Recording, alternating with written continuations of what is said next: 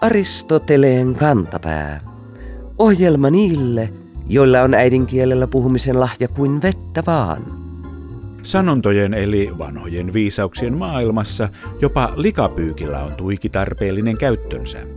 Kun perheen tai muun ryhmän sisäiset asiat kehotetaan selvittämään ryhmän sisällä, sanotaan, että likapyykki pestään kotona. Ajatus on kansainvälinen, sanonta eri muodoissaan löytyy Persiasta Englantiin. Ei siis ihme, että kun Iltasanomat mietti Visit Estonian Suomen työntekijöiden kanssa tammikuun puolivälissä syitä siihen, miksi suomalaiset eivät enää matkaile Virossa yhtä ahkerasti kuin ennen, likapyykit otettiin esille. Tutkimusten mukaan syy matkailun vähenemiseen ei ole Viron kohonnut hintataso tai kehno asiakaspalvelu, vaikka tiedotusvälineissä näin on vihjailtu. Jutun mukaan se, että tällaista keskustelua käydään mediassa perästä päin. Viikon sitaatti. On vähän likapyykin heittoa. Kuulijamme nimimerkki Tiivistämisen ammattilainen miettii. Eikö kyseessä ole pikemminkin loan heitto kuin likapyykin heitto? Hyvä kysymys, mutta kun asia tarkastelee tarkemmin, ilmauksilla on vissi eronsa. Loan heitto on kenen tahansa mitä tahansa pahantahtoista puhetta, mutta likapyykin heitto viittaa vahvasti siihen, että nyt likapyykkiä ei pestä siellä missä pitäisi, vaan sitä peräti heitellään julkisuudessa. Ja kyllähän tuommoista ilmiötä tapahtuu inhimillisessä kanssakäymisessä alituiseen, joten sanomuksella on mitä ilmeisin tarve ja tilaus.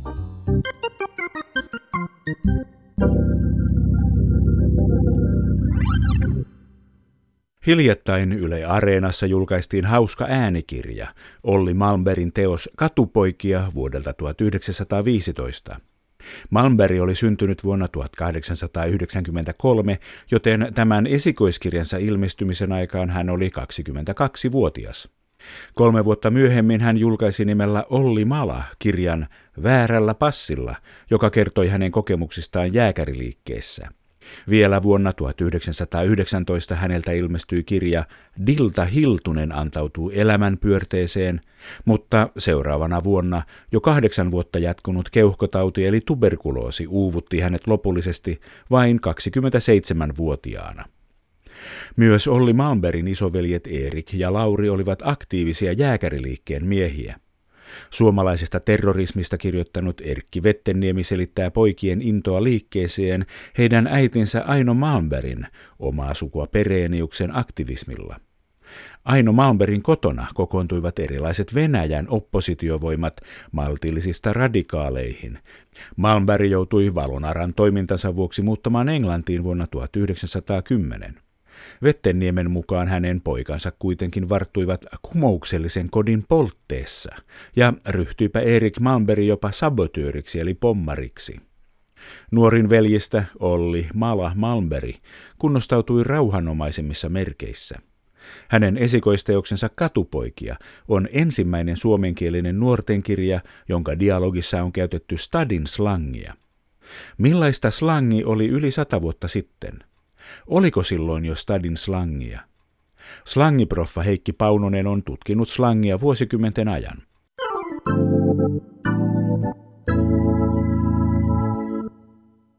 Slangiproffa Heikki Paunonen, te olette tutkinut slangia vuosikymmenten ajan. Onko Malbergin teos tuttu teille?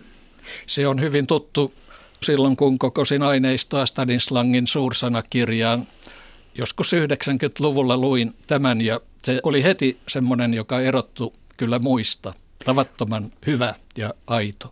Siinä on puhuttu semmoista slangia, mitä on ilmeisesti käytetty jo 1800-luvun puolella, että siinä on niiltä ajoilta, kun slangia on alettu puhua, siinä on semmoisia sanoja ja muotoja, jotka on sitten hävinneet slangista, että nykyisin ja kauan on puhuttu duunaamisesta. Se tulee Uudenmaan ruotsalaismurteista, mutta sitä vanhempi tai hyvin vanha sen rinnalla ollut sana on duinaa, jossa on tämmöinen diftongi. Ja se on täällä Malberilla ja, ja sitten snaidu. Mehän puhutaan snadista. Ja silloin vanhimmassa slangissa oli myös staidu, meillä on stadin slangi, mutta meillä voisikin olla vaikka staidun slangi, mutta se sana on hävinnyt. Ja näistä on hyvin vähän tietoja, että kolmelta neljältä hyvin vanhalta slangin keräjältä ja sillä tavoin tämä on poikkeuksellisen arvokas kirja ja se vie meidät suoraan sinne vanhan stadin slangin ytimeen. Onko siinä jotain logiikkaa tai järkeä, että ensimmäinen tämmöinen slangia käyttänyt kirja on nuorten kirja? Sitähän käyttivät nimenomaan nuoret työläiskundit ja sitten jonkin verran oppikoululaiset ja sitten nuoret miehet. Se oli aika leimallisesti nuorten kieltä siinä vaiheessa.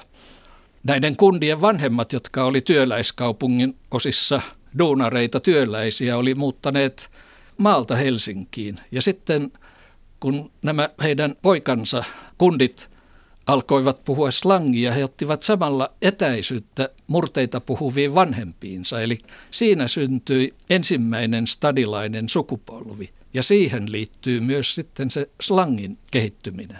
Tytöt ja nuoret naiset eivät puhuneet sitä, vaikka liikkuivat samoissa porukoissa. Ja vielä 40-luvulla syntyneet kalliolaiset ja sörkkalaiset ovat kertoneet, että eivät he puhuneet slangia, että se oikeastaan muuttui sotien jälkeen 5-60-luvulla. Silloin siitä tuli sekä poikien että tyttöjen kieltä. Aina naisia on koskenut tarkemmat kielenkäyttöön liittyvät säännöt. Sen takiahan ne äiditkään ei sitä puhuneet, eivätkä edes antaneet kotona puhua. Mihin vaiheeseen tämä 1915 ilmestynyt kirja osuut slangin syntyä? Se oli aika hyvässä vaiheessa jo siinä vanhimmat tiedot, mitä on Väinö Tannerin muistelmissa näin Helsingin kasvavan ja Tanner oli syntynyt 81 ja kun hän siinä kertoo käyttämästään slangista lapsuudessaan, se on jo aivan aitoa ja hyvää slangia, eli meidän on melkein pakko, vaikka meillä ei ole aineistoa mennä 1870-luvulle ja jos ajatellaan sen syntymistä, silloin on puhuttu ruotsinkieliset työläispojat ovat puhuneet omaa slangia ja tämä suomenkielinen slangi kerrostui sen päälle. Eli siinä on yksi syy, miksi siinä on niin paljon ruotsinkielisiä sanoja. Ja sama tapahtui sitten 1880-luvulla myös siellä koulupoikien keskuudessa, mutta siitäkin on sitten ruotsinkielisiä tietoja jo 70-luvulta.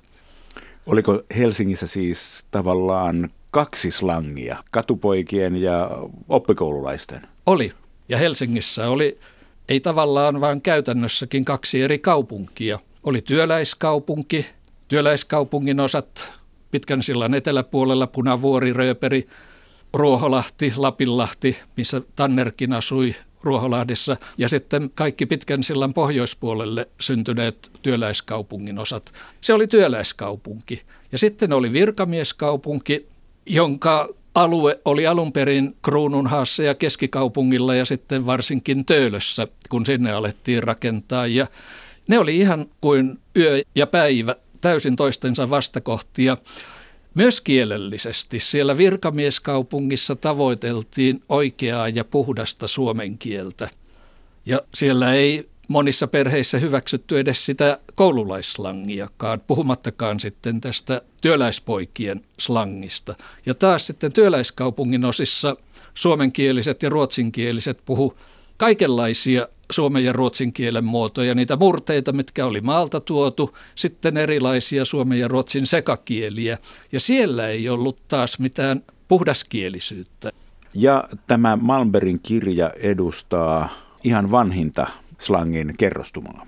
Kyllä, Malmberg oli syntynyt 1893 ja hän on tässä kirjassaan käyttänyt sitä slangia, mitä silloin on käytetty.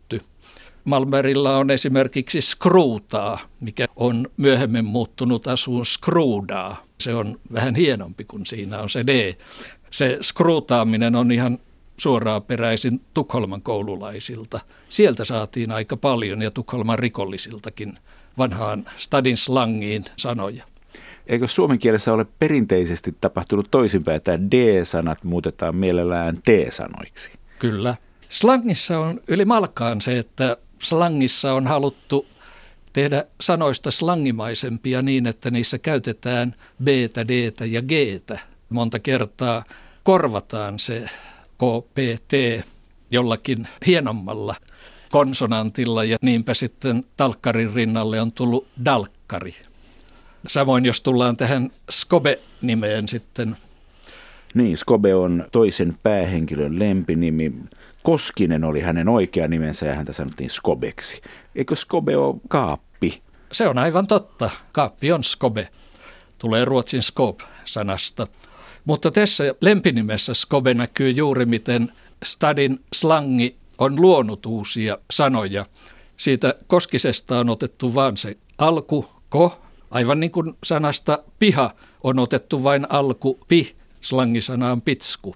Se riittää, enempää ei tarvita. Sitten tulee se slangi loppu ja se on ollut tämä be siinä skobessa. Ja sitten pistetään vielä, että saadaan oikein hyvää slangia se S sinne eteen. Ja meillä on ihan samanlainen tapaus skaba. Se tulee ruotsin ilmauksesta springa kap tai springa i kap. Siitä otettu sitten se alku, sitten pantu slangiloppu ba ja sitten samoin se s siihen, eli skaba. Sanoja on mukautettu slangiin juuri niin, että sitä s on käytetty ja niitä parempia konsonantteja on käytetty. Kun slangin puhumista paheksuttiin, niin sitten ilmestyy kirja, jossa tätä kieltä on. Oliko se aikoinaan iso juttu, slangin profa Heikki Paunonen?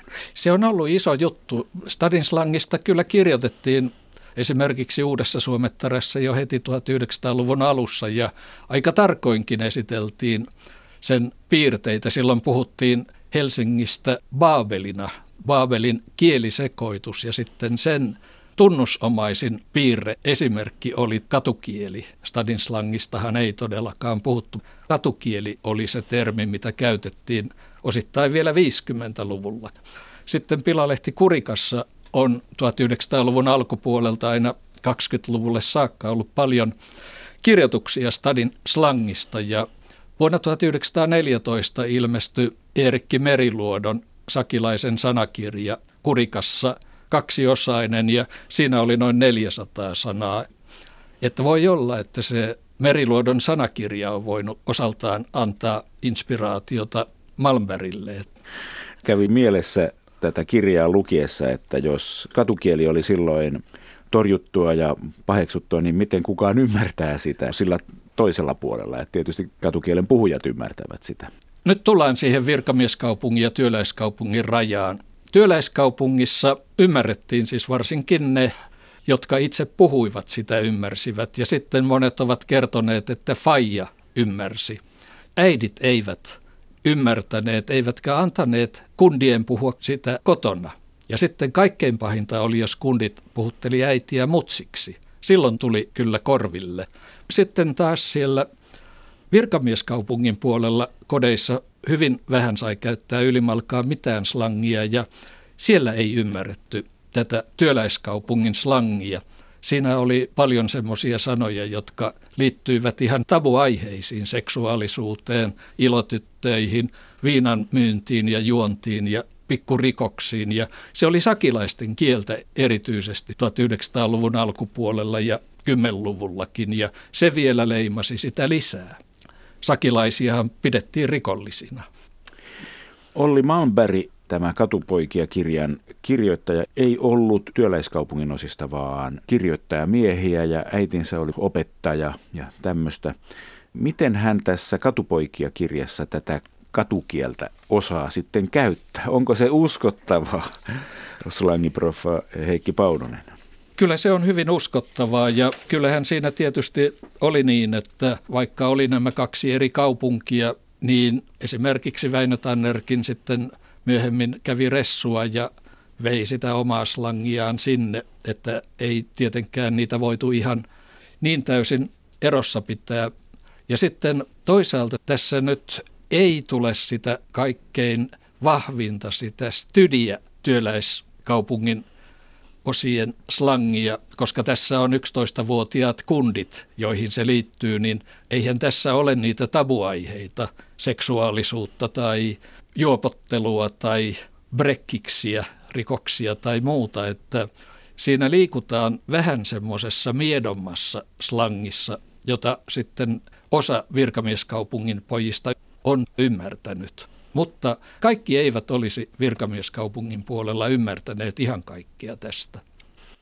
Käyttääkö Malmberg näitä sanoja vaan mausteena siellä täällä vai käyttääkö hän kieltä luonteiden hahmotteluun? Kyllä siinähän on se, että slangia on aina puhuttu jonkin pohjakielen kanssa. Kielentutkijat kutsuvat sitä matriisikieleksi, että slangissa itsessään ei ole niin paljon sanoja, että olisi voitu laittaa aina slangisana toisen jälkeen.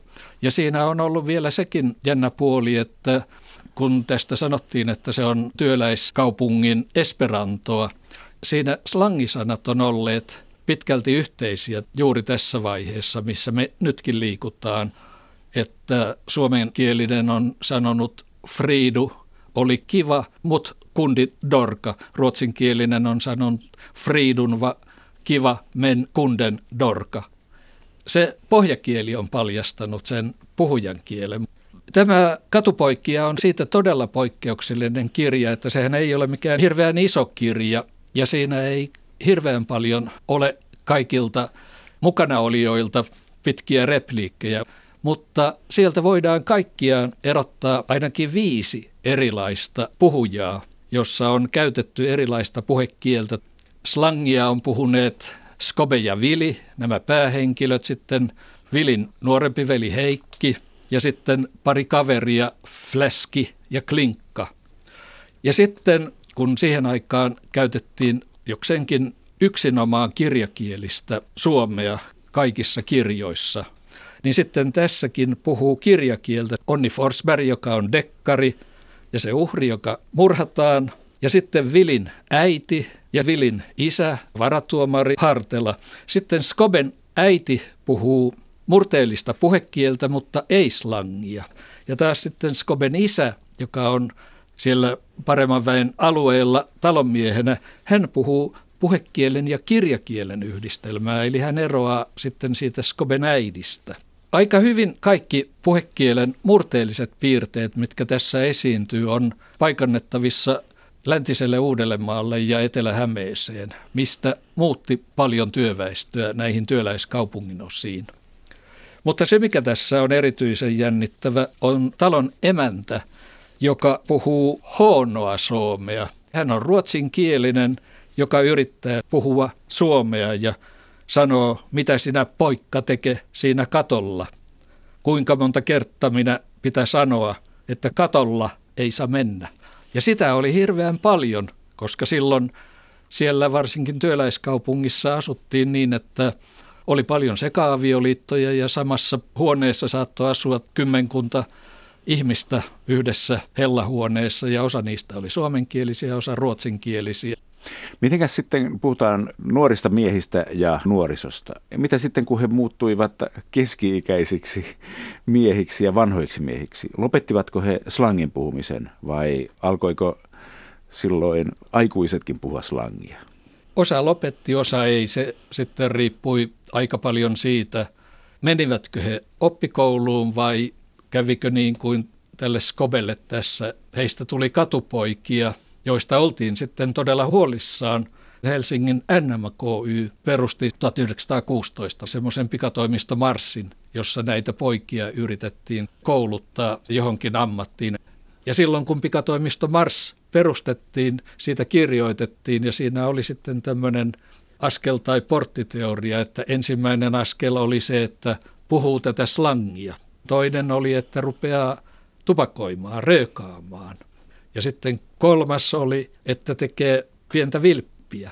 Ja sitten neljäs oli, että rupeaa dokaamaan. Ja sitten viides oli, että sortuu sekä alkoholismiin että rikollisuuteen. Ja se lähti liikkeelle siitä slangin puhunnasta ja johti täydelliseen hunningolle menoon.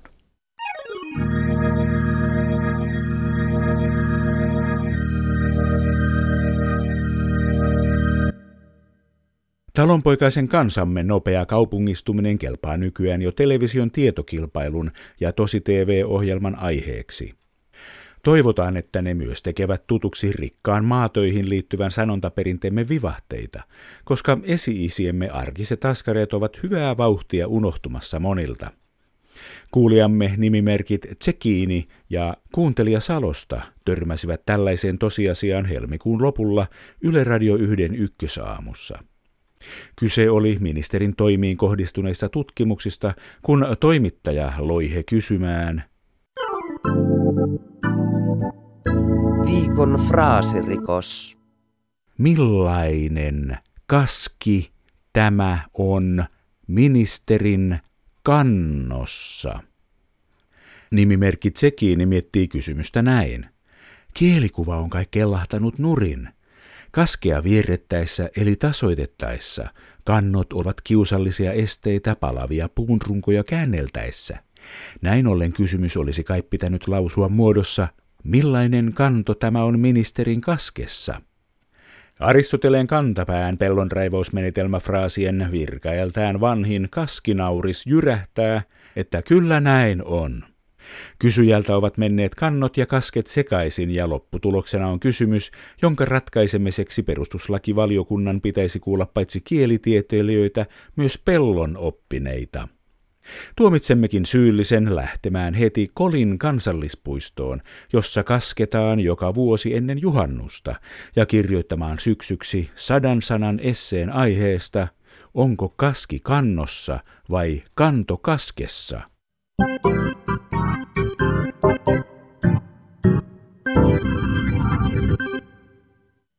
Joskus voi ihan mainion teonsanan huolimattomasti valittu muoto herättää aivan epäolennaisia kysymyksiä puhuttavasta aiheesta. Tammikuun alussa Helsingin Sanomien tiedesivusto julkaisi laajan tiedeartikkelin dementian monimutkaisista taustoista. Artikkeli kuvaili, miten uusien tutkimusten mukaan monet aivojen rappeutumissairauksista johtuvat siitä, että aivojen viemärit tukkeutuvat – Normaalitilanteessa jutun mukaan Viikon sitaattivinkki. Aivoista huuhdotaan turhat ja haitalliset aineet pois. Kuulijamme nimimerkki Evita Lahdesta jäi miettimään. Kuka huuhtoo? Tällaisia kysymyksiä joutuu nykyisin tuon tuostakin tekemään. Onko refleksiivi verbi huuhdottu pois suomen kielestä?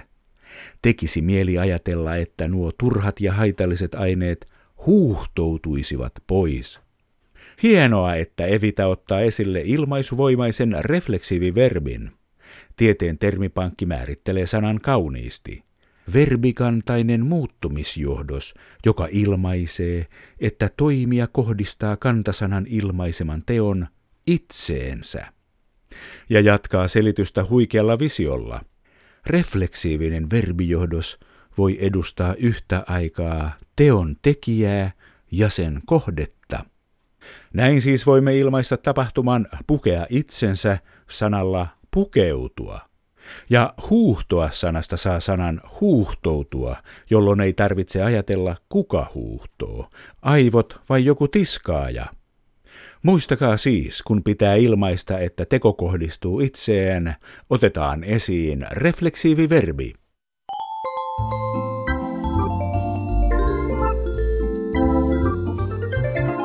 Kerro Aristoteleen kantapäälle, mikä särähtää kielikorvassasi.